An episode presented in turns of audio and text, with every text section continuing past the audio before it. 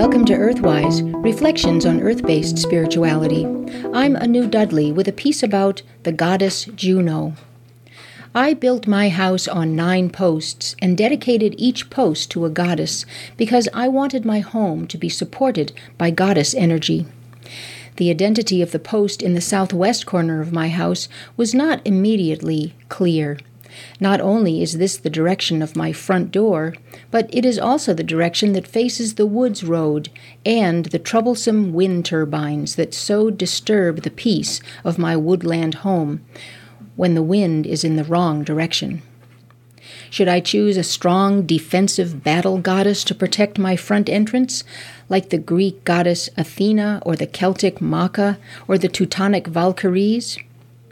But I soon realized that what I wanted was a goddess who was loving, nurturing, and wise enough to welcome and embrace the members of my community when they came to my door, and whose, who was powerful enough to protect against negative energy coming into my home. And so I invited the goddess Juno to empower the southwest corner of my house. Juno was the supreme goddess of the Roman people. She was much older than the rest of the Roman pantheon, including her eventual consort Jupiter, who originally was just a minor rain god. Juno was the mother of all things, and through her own agency gave birth to the gentle vegetation god Mars, long before he was conscripted to be the god of war, and before Jupiter came to dominate the Roman pantheon. Juno was descended from the much older Indo European goddess Uni, from whose name we get the word yoni, the female genital orifice or vulva, and the word universe, the goddess's power to speak the whole world into existence through her yoni. Juno was a triple goddess whose powers encompassed the entire cycle of birth, life, death, and rebirth. She was Juventas the maiden, Juno the mother, and Minerva the crone. Juno's domain as mother of the people gave her sovereignty over all aspects of life. She was Juno Lucina, the queen of celestial life, Juno Moneta, the adviser and judge, Juno Sospita, the preserver, Juno Populonia, the mother of the people, Juno Matri Regina, queen of mothers, and Juno Februa, queen of erotic love, for whom the month of February is named, and dozens of other names honoring her life giving and life sustaining attributes. The month of June is named for the goddess Juno.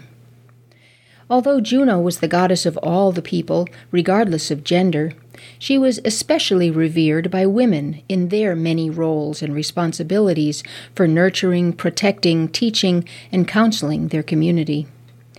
It was understood that every woman embodied Juno's spirit, and thus a woman's soul was called her Juno. A man's soul was called his genius. A woman's Juno was her enlivening inner source of feminine energy upon which each woman, as well as her community, depended for cohesiveness and survival, while a man's genius was the spirit that made him alive and sexually active. In later times, patriarchal Christianity rejected the idea of a woman's Juno, depriving her of her soul, while retaining the concept of male genius and male soul.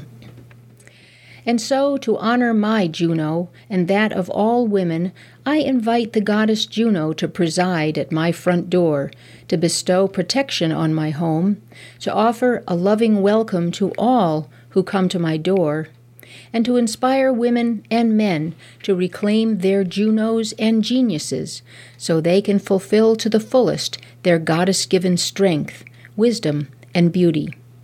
Blessed be. You've been listening to Earthwise Reflections on Earth Based Spirituality. I'm Anu Dudley.